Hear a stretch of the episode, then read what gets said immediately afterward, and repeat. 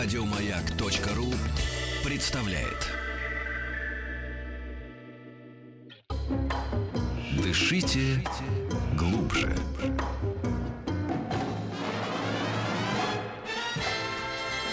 Утреннее шоу радиостанции «Маяк» при поддержке Черного моря и Кавказских гор предлагает вам лучшую работу в стране. Сочи, море, горы, август, 60 тысяч рублей, трехразовое питание и проживание в лучших отелях курорта.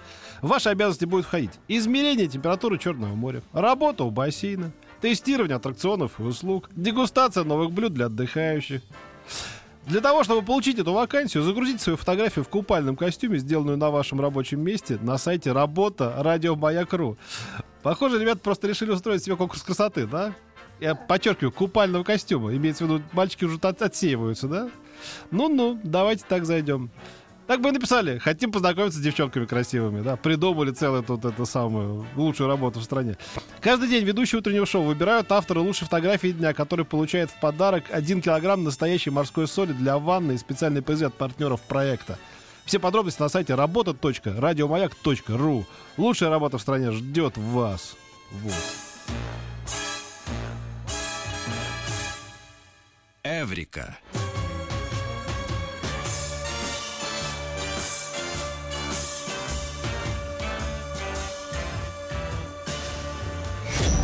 А у нас в гостях доктор физико-математических наук, ведущий научный сотрудник Института физики атмосферы имени Обухова, заведующий лабораторией климатологии Института географии Российской Академии Наук Владимир Анатольевич Семенов. Добрый день. Здравствуйте. Поговорим мы сегодня об изменении климата. Изменение климата мы все ощущаем, кажется, последние годы. Ну, уже много кто об этом говорил, но мы просто, просто это видим, что становится, мне кажется, теплее, теплее, теплее, теплее, теплее, теплее. И мне это лично не по нраву, Владимир Анатольевич, потому что я не люблю жару, люблю, когда прохладно. Выбирая между жарой и холодом, я лучше выберу холод. Потому что от него хотя бы можно спрятаться, согревшись, а жару ты кожу с себя не снимешь. Ну, в общем, это все мои, мое брюзжание. Может быть, вы мне сейчас все расскажете, что это не так. И- и мне и нашим радиослушателям, у которых наверняка тоже будут вопросы, которые они могут отправлять на смс-портал 5533, начиная сообщение со слова «Маяк», или WhatsApp и Viber 967-103-5533. Вам слово, Владимир Анатольевич. Э, спасибо. К слову, я с вами согласен. Я, как и вы, тоже жару не люблю, и для меня прохладная погода тоже наиболее оптимальна. А, касаемо климата. Эта тема, прямо скажем, э, необъятна. Да? Как у Козьмы Прудкова, вот у него красной нитью проходит э, такая максима, что нельзя объять необъятное. Там, не верь тому, кто скажет, что он сможет объять необъятное. Так и климат — это очень объемная тема. А, чтобы проиллюстрировать, насколько она объемна, ну и вообще начать э, разговор о климате, наверное, имеет смысл дать определение, что же такое климат. И я начну специально, скажем так, с академического определения, которое определяет климат так. Климат — это э, статистический ансамбль состояний земной климатической системы за несколько десятилетий.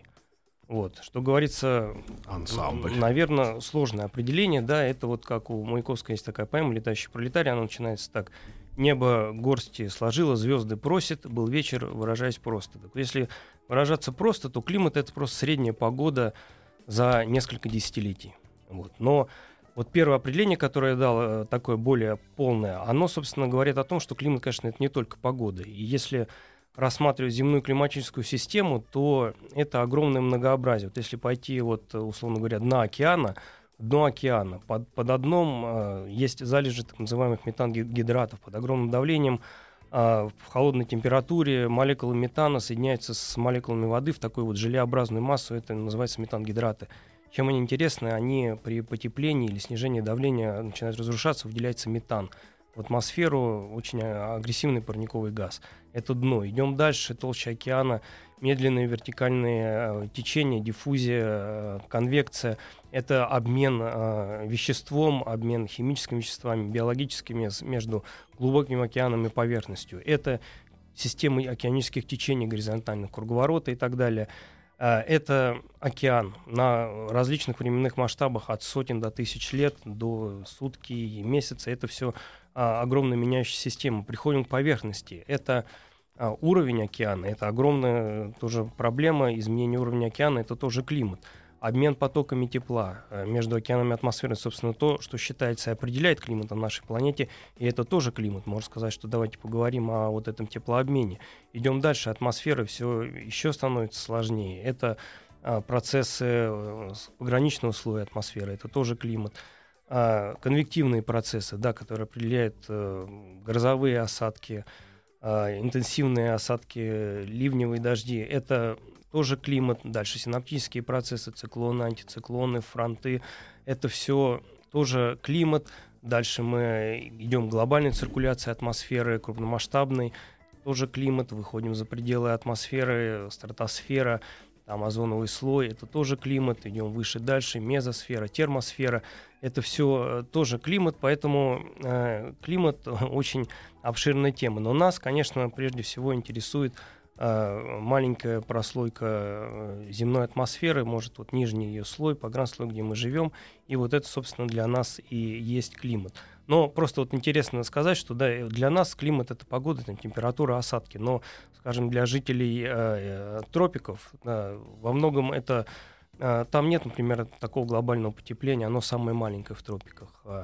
А, осадки, ну, там есть э, муссонные осадки, как правило, да, там либо много осадков, либо мало. То есть это такого нет э, проблемы, что, скажем, э, медленно увеличиваются осадки или медленно уменьшаются. Да, скорее там это изменяется достаточно резко. То есть для них климат, например, связан с таким явлением, как эль Это очень интенсивное повышение температуры поверхности океанов в, экваториальной части, которое совершается с периодичностью примерно раз в 4 года. Вот для них это климат. Да? да. Вы знаете, вот я хочу сказать от себя, я думаю, что выражу мнение многих радиослушателей, нам абсолютно наплевать на жителей экваториальных стран. Вот ну, мы хотим поговорить с вами о том, что происходит на территории России и сопредельных с ней государств. Вот э, есть ли какие-то изменения значимые э, обозримым, в обозримом прошлом? Э, ну вот вы говорите несколько десятков лет. Вот мне, скажем, уже 44 будет, у меня уже несколько десятков лет. Я могу засвидетельствовать, что стало теплее. Действительно стало теплее, но тем не менее вопрос часто возникает, да, и широкой публике и в научном сообществе, а вообще есть ли глобальное потепление? Да. Вот, несмотря на то, что вроде как мы все ощущаем, что стало теплее, но приводятся аргументы, ну вот это у вас теплее, а может где-то стало холоднее. Ну, даже целые конференции собираются, вы же помните, вот подписано это соглашение в Париже какое-то там. Да, но это конференция, скажем, а, политическая, да, она призвана трансформировать вот усилия и результаты научного сообщества в некие политические шаги. А, а касаемо потепления, э, существует достаточно большое количество аргументов и групп ученых, которые ну, не то что стремятся доказать, а ну, представляют э, обществу свои аргументы, что потепление может и есть, но оно не настолько значительно, и, возможно, даже его вообще и нет, если, mm. по-другому проанализировать данные. Mm. Ну, в частности, вот такой аргумент э, предъявляется, что обычно температура меряется в городах, а город это остров тепла, города растут, а особенно интенсивно в последние десятилетия увеличивается энергопотребление, все это тепло, так сказать, рассеивается, и оно отражается вот в увеличении температуры, что, наверное, это вот э, внесло, может, самый существенный вклад вот в это потепление. Но это не так. Потому что, конечно, из... и здесь главный, так сказать, аргумент в том, что температура увеличится не только над сушей, но и прежде всего над океаном, а и на поверхности океана, и в глубине океана. И такие измерения производятся очень точно уже в течение последних лет 40 с использованием буев, э, спутниковых э, наблюдений. И совершенно четко мы видим э, тренд к повышению температуры. А, такие измерения с, с судов также производятся достаточно интенсивно последние сто лет, очень часто, очень а, хорошая сеть покрытия, потому что ну, мореплавание, это, в общем, мореплаванием покрыта практически вся акватория а, океанов. И они, эти измерения показывают, что да, тренд есть за последние сто лет – а глобально в среднем Земля потеплела на 0,85 градуса, а наше северное полушарие, где живет основное количество населения, потеплело примерно на градус за 100 лет. А, на градус. Ну, это, ну как, это много или мало? Так, так это кажется, что немного. Ну, подумаешь на градус, да? Да, э, хороший вопрос и совершенно актуальный, который тоже, наверное, второй по частоте э, после вот вопроса, есть да. ли глобальное потепление. Да. да, градус, много это или мало. Ну, во-первых, градус это глобально. А, например, на территории России потепление составило более 2 градусов. Вот, я чувствовал. Дро, да. я чувствовал, что более двух. Да, это раз, это мы все чувствуем. И вообще над сушей теплеет быстрее, чем над океаном. И в высоких широтах северного полушария теплеет а, быстрее, чем а, в низких широтах. Это называется так называемое арктическое усиление. А, далее, значит, на 2 с небольшим градусом потеплела в среднем среднегодовая температура России. Если мы берем зиму, то зимой потепление в среднем за 100 лет составило примерно уже 4,5 градуса. Точно, потому что я все детство ходил укутавшись во всякие там в школу шубы и шарфы, а теперь этого никто не делает. И теперь, когда в Москве минус 10, ой, боже мой, когда это дело закончится, надоело уже, это холод, хочется в тепло. Ребята, окститесь. Вот вам человек-ученый говорит, что 4 градуса с лишним потепление. Вы что еще хотите? Хотите, чтобы у нас вообще в луже были тут зимой вместо снега? Дудки. Совершенно верно. Да, да, сейчас, видите, мы прервемся на рекламу, но вот, вот, вот подтвердили вы все мои самые тяжелые догадки. Эврика.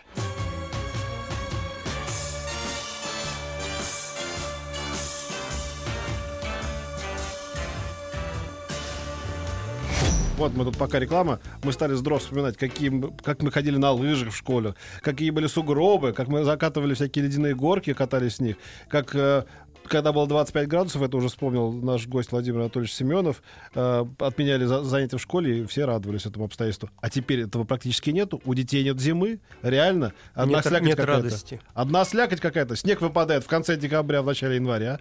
Какое-то время лежит. Кто-то ноет, что он целый значит, месяц уже лежит. И потом все это превращается в лужи. И потом все уже в марте сухо тепло, люди ходят в пиджаках. Ну куда это годится? Я не понимаю, как дальше мы с этим будем жить. И какая у этого тенденция? Вот расскажите, пожалуйста.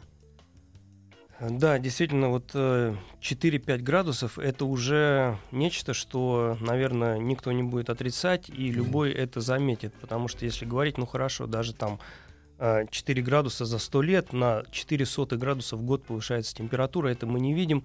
Но и, скажем, ванна, если мы наполняем, там потихоньку она наполняется, но в какой-то момент она начинает заливать. И вот этот момент, э, так сказать, происходит, и тут вроде бы мы все понимаем, что что-то случилось. Так вот, по всей видимости, и сейчас... Что, конечно, как вот градус мы говорим. Подумаешь, градус. Ну, когда у нас температура 36,6, у нас одно состояние, когда у нас 37,6, это другое состояние, принципиально другое. Вот, видимо, это из того же порядка вещи, да? Да, причем э, здесь важно отметить, что 36 это температура, так сказать, э, тела, да, а вот да. поверхности кожи температура у нас существенно меньше, там около 27 градусов примерно. Да вы что, я не знал. А, поэтому вот если посмотреть на вас в тепловизор, вот, вы будете не 36,6, а вот где-то такой вот в районе 30, там Вау. 27 Дро, ты знал? Это полезное вот, сведение. И, и с этим связано ощущение комфортности. То есть если э, Поэтому ну, да. мы не чувствуем, э, когда температура больше 27-28 ага. градусов, э, мы чувствуем, что приступили какой-то порог, тело начинает интенсивно а, испарять поэтому, воду. Поэтому, да. когда ну, кто-то начинает говорить, ой, кажется, у меня температура померила, да нет у тебя никакой температуры, говорит человек, и он меряет 27,7, да? Ну, э, ну, как правило, там. Да, да, да. есть части, наверное, более, есть, более горячие, естественно. То есть все-таки подмышку надо градусник. Да, надо подмышку или еще куда-нибудь, вот. Но, но не, не, так сказать, не на лоб, не колбу, скажем да, так, да, прикладывать. Да, вот. да, да, да. Так все-таки вернемся к этому критическому, к этим критическим градусам, да. Чем они опасны? А, значит, опасно... Опасно ли, я не знаю, может, Да, но они, они не опасны, скажем так. Мы просто замечаем, что температура уже очевидно, что э, климат изменился, да, у нас в России, на европейской территории России э, в том числе. Э, это совершенно заметно и по поводу тенденций, да, как мы можем узнать, что будет дальше. Ну, прежде всего мы обращаемся к климатическим моделям. Это, собственно говоря, модели погоды, которые мы все, так сказать, э, активно используем – каждый день мы знаем, мы слышим прогнозы погоды, вот они, они осуществляются с помощью таких э, как, как раз прогностических моделей атмосферы. Если к ним добавить модель океана, модель криосферы, сейчас уже модель э, суши, биосферы и так далее, получится климатическая модель. Вот в эту модель мы можем задавать сценарии э, изменений парниковых газов в атмосфере и представить себе, что произойдет с климатом в ближайшие десятки или даже сотни лет.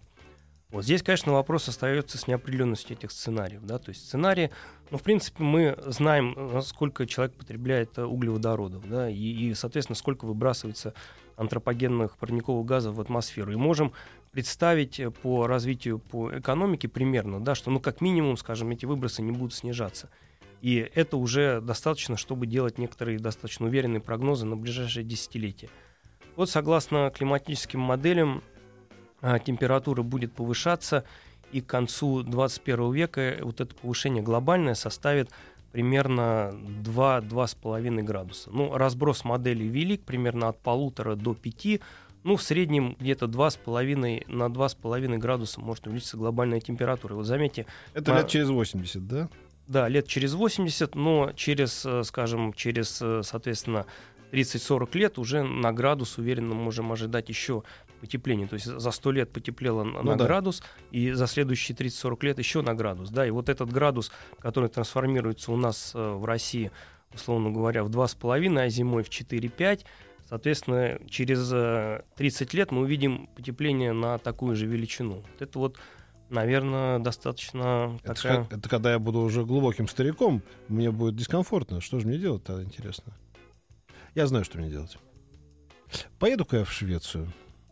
Да, куплю там дом где-нибудь на фьордах каких-нибудь норвежских лучше, даже не шведских. И там буду, и там будет э, комфортно для меня 20 градусов. Потому что внизу в Москве будет уже плюс 40 круглые сутки. Ну, касаемо Швеции, я вот э, долгое время работал с э, Ленардом Бенксоном. Э, это был директор Европейского центра э, среднесрочных прогнозов, собственно, который для всей, для всей Европы, условно говоря, Европейский гидромедцентр. Ага. Он сам из Швеции, и в Швеции всегда, конечно, было холодно, люди от холода страдали. Вот да. по поводу климата, там он такой рассказывал шведский анекдот, что бабушка шведская, значит, э, э, умерла, э, попадает на страшный суд, угу.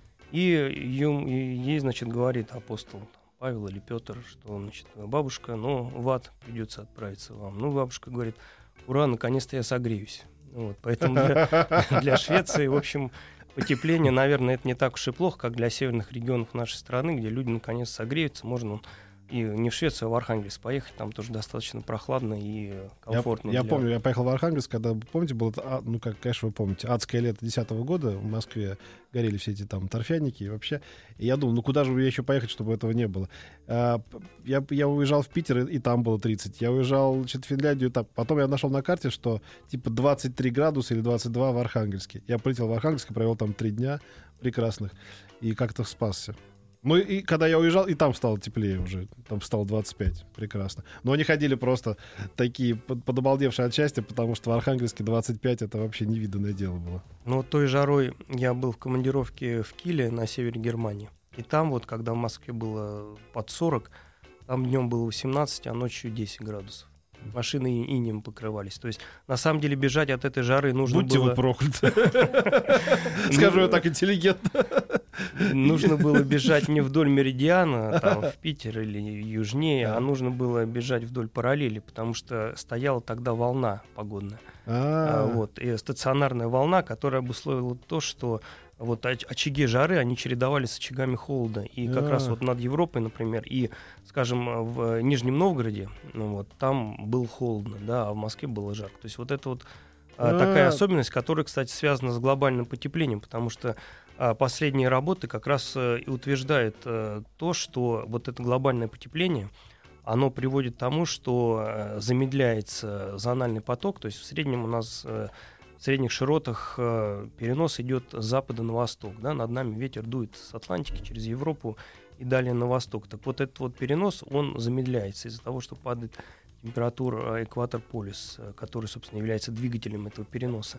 И э, в такой, э, в, при таких условиях более э, частыми становятся так называемые стационарные э, волны, которые mm. вот такая вот волна атмосферная, перемежающиеся очаги э, высокого и низкого давления и, соответственно, высокой и низкой температуры, они устанавливаются примерно на месяц. Вот. И, собственно, вот это мы тоже замечаем летом, да, что, ну, по крайней мере, вот так вот кажется, что раньше а, как-то погода менялась как-то более быстро, не было таких вот устойчивых а, периодов жары, да, которые так вот э, да, изнуряют, не, да, изнуряет, да, да, действительно. И а э, сейчас вот они появились. И, возможно, это как раз и есть следствие а, вот такого потепления, его реакции от э, циркуляции на... Слушайте, ну почему вас не было со мной рядом в 2010 году? Я тогда понимал, что нужно не наверх бежать, а вправо или влево. Ну, то есть из Москвы, скажем, в Свердловск или в Киль, как вы, да?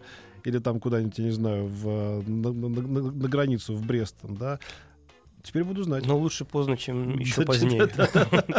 Мы продолжим. Кстати, вот приходят уже сообщения какие-то. Например, вас спрашивают, как работает климатическое оружие. Подготовьте, пожалуйста, к этому вопросу после новостей.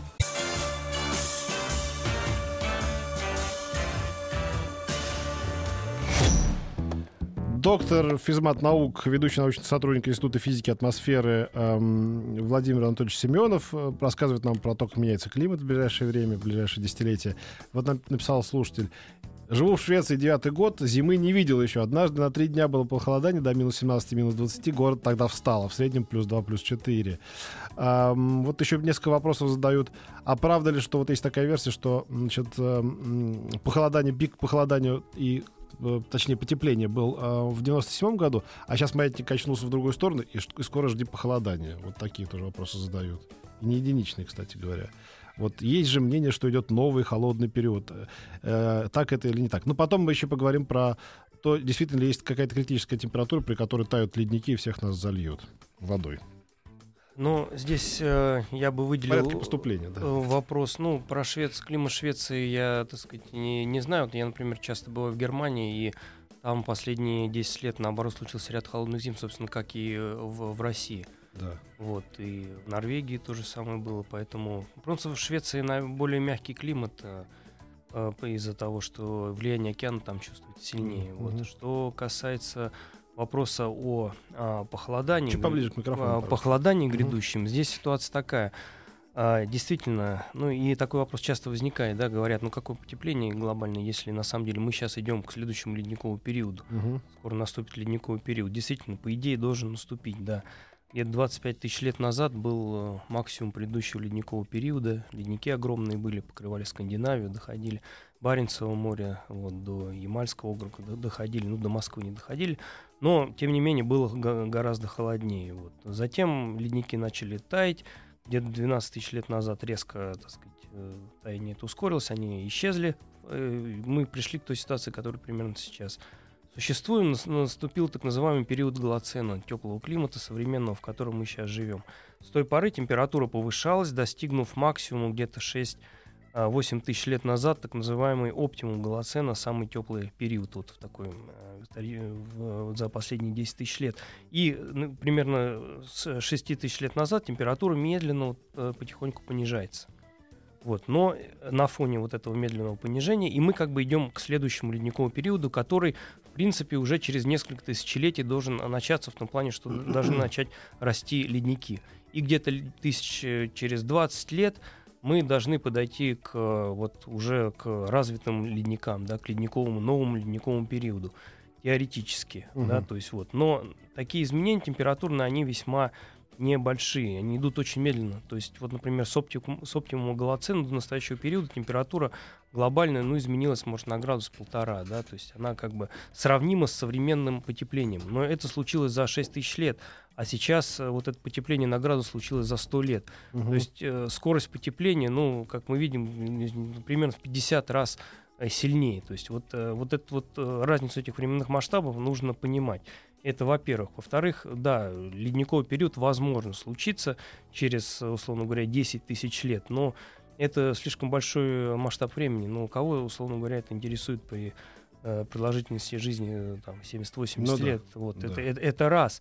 А во-вторых, э, вот совсем недавние исследования показали, что это воздействие человека на климат нынешнее потепление и выброс э, увеличения парниковых газов до современного уровня и выше, как это ожидается к концу следующего века, может привести к тому, что мы не придем к следующему ледниковому периоду. То есть климатическая система настолько изме- изменена человеком, воздействием парниковых э, газов, что мы просто пропустим, можем пропустить следующий ледниковый период, и может на- наступить через следующие 100 тысяч лет. Вот. Такая вот... Э, а по поводу зальет, не зальет нас ледник, эти водой?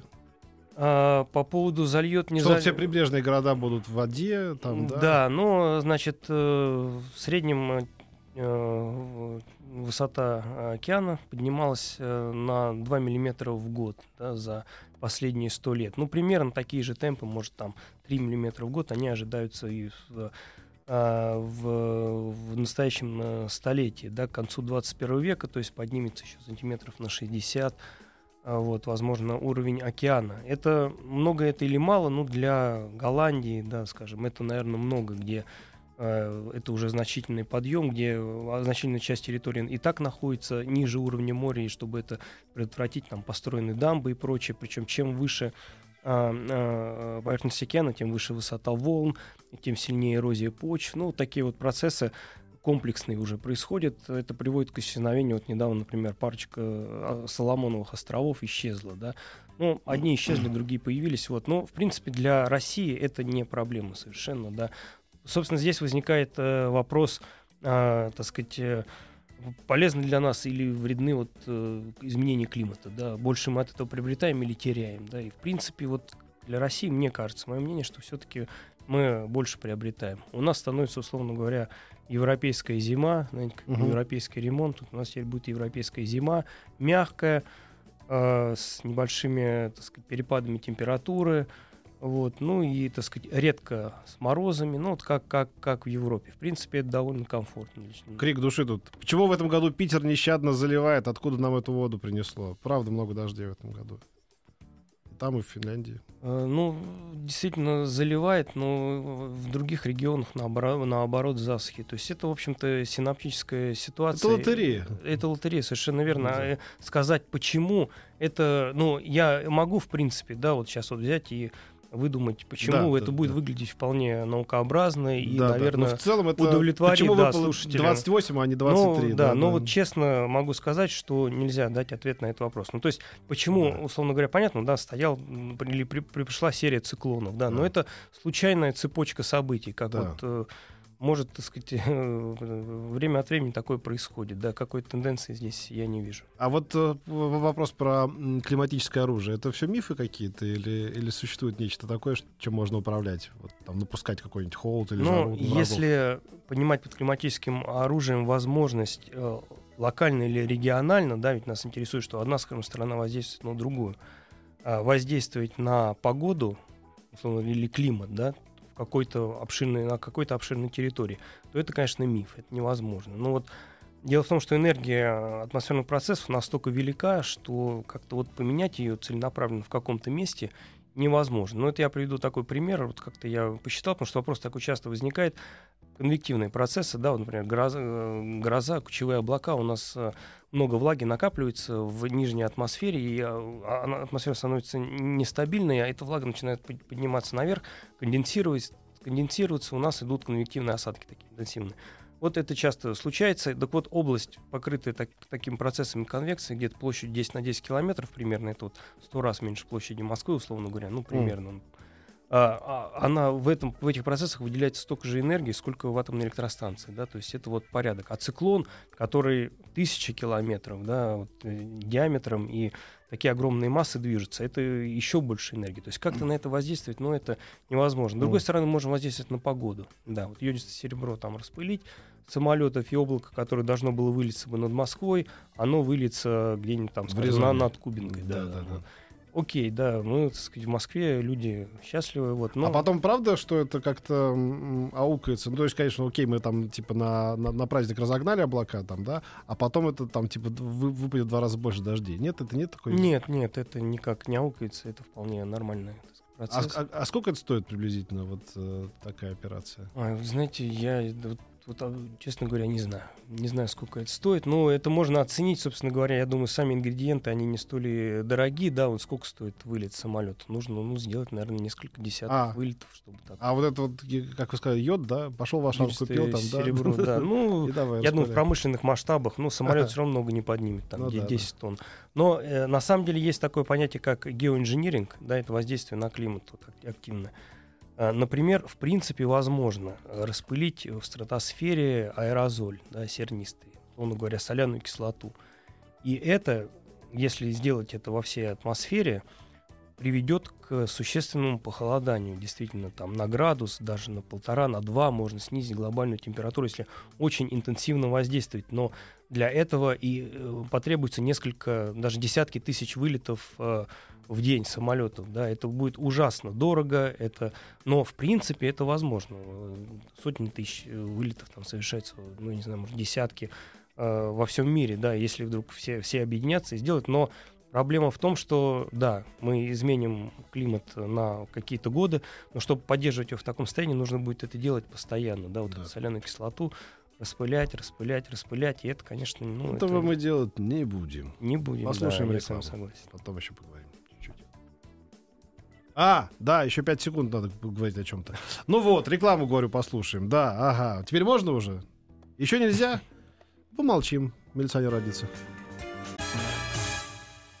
Эврика.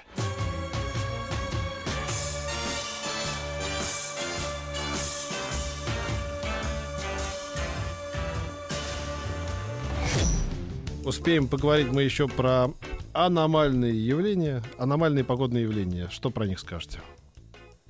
А, про это можно, опять же, много сказать, но прежде всего, конечно, вот человека в плане изменения климата интересует не то, что температура выросла там, на полградуса средняя, да, а в том, что чаще или реже, сильнее или слабее стали а, погодные аномалии, да, экстремальные погодные явления.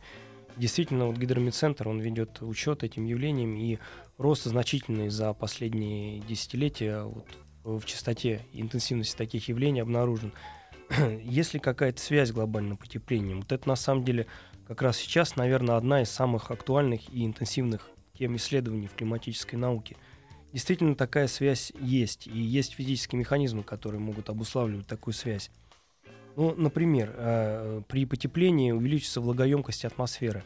Это физический закон, больше влаги вмещает более теплая атмосфера. Кроме того, больше влаги испаряется с поверхности океана, то есть атмосфера наполняется все больше и больше влагой. Это приводит, во-первых, к тому, что атмосфера становится более неустойчивой, а это уже причина возникновения таких вещей, как э, торнадо, э, смерчи, которые все чаще и чаще наблюдается в российских регионах. Во-вторых, э, это то, тот факт, что осадки должны становиться более интенсивными. То есть они могут становиться более редкими, но если событие с осадками случилось, то э, такое явление, оно будет более интенсивным, то есть больше количество осадков выльется. То есть дожди станут, э, условно говоря, более ливневыми, более сильными, что, наверное, также вот, ну, заметно. Вот. Я в качестве примера могу привести вот такое событие, которое мы все знаем, это наводнение в Крымске, да, после интенсивных а, осадков да. в июле 2012 года. Вот в нашем институте вместе с немецкими коллегами мы провели детальное исследование этого явления и обнаружили, что э, причиной или фактором, способствующим такого события, было потепление Черного моря. Что если бы подобный циклон пришел, условно говоря, 20-30 лет назад, когда море было на 2 градуса холоднее, вот такого бы наводнения, таких осадков бы абсолютно точно не случилось бы.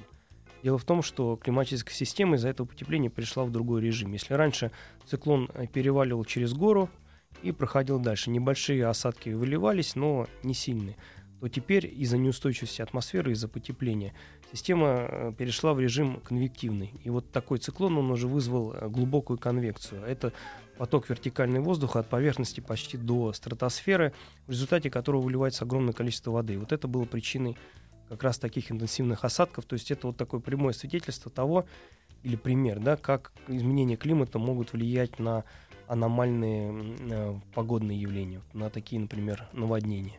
Ну, а в заключение, скажите, Владимир Анатольевич, поживем еще какое-то время мы в комфортных условиях? Или уже, как говорил персонаж книжки э, Зощенко, запасайтесь дьявола гробами?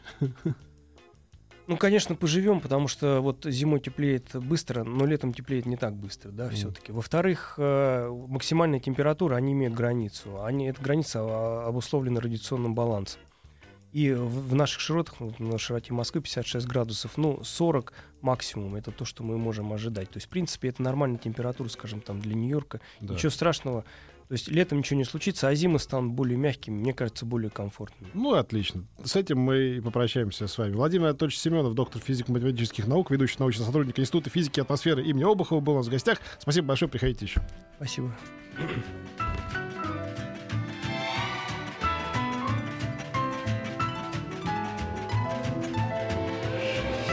Дышите глубже. С Петром Фадеевым.